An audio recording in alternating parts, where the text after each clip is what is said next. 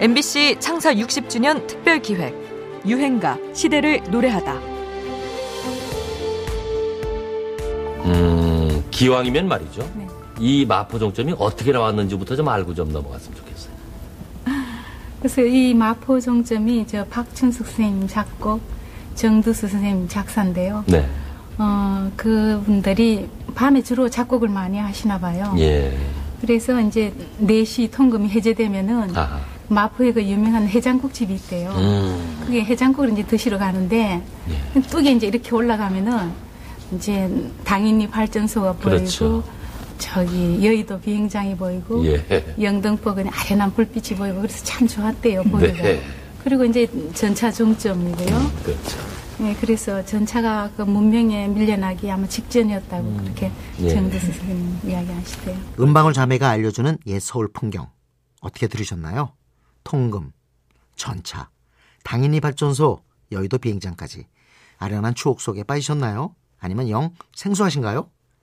옛 이야기 하나 더 들어볼까요? 그 당시에 마포 종점의 그 모습들 기억나시는 거 있어요? 거기 나룻배, 아. 나루터의 나룻배가 그 생각이 나고요. 이제 얼마 안 있으면은 또 한강에 유람선 다니니까 그때 그 나룻배 다니던 생각 더 간절하시겠네요. 그렇죠. 한강에 나룻배가 다녔다는 것도 참 새삼스럽죠. 은방울 자매의 1968년 곡 마포 종점은 과거 서울의 모습을 고스란히 전해줍니다. 당시를 기억하는 사람들을 추억에 잠기게 해주지요.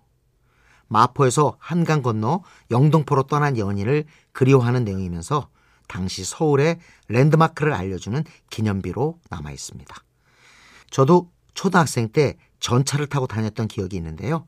여의도와 마포를 잇는 마포대교가 없을 때라 지금은 10분 거리인 영등포를 강 건너 불빛만 아련한 곳으로 그리곤 했습니다. 마포에서 영등포로 이동하려면 배를 타야 했던 시절이죠. 또 여의도 비행장은 지금 공원이 되어 있고 우리나라 최초의 석탄 발전소였던 당인이 발전소는 서울 화력 발전소로 이름이 바뀌어 현재 지상은 공원을 갖춘 문화공간으로 지하는 액화 천연가스 복합 화력 발전소로 탈바꿈 중이죠. 노래 마포 종점은 이렇게 서울의 옛 풍경을 담고 있다는 점을 인정받아서 2020년에 서울 미래유산으로 선정되기도 했습니다. 역사적 가치를 공식적으로 인정받은 유행가 은방울 자매입니다. 마포 종점.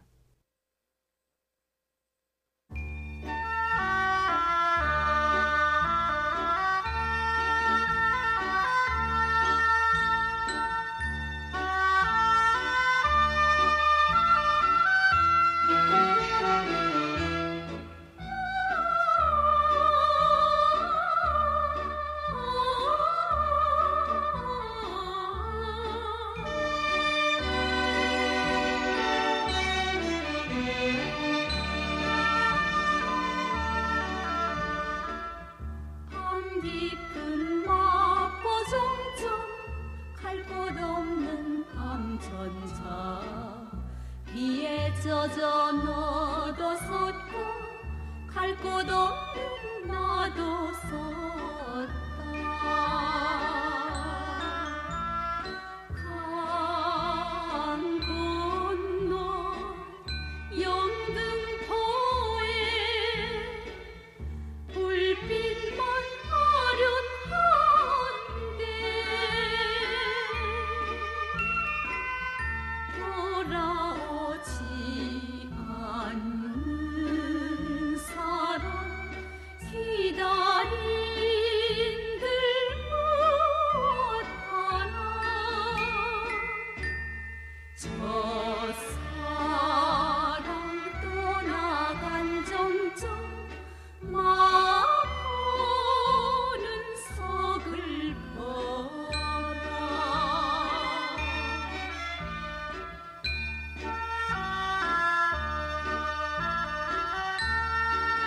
MBC 창사 60주년 특별 기획 유행가 시대를 노래하다.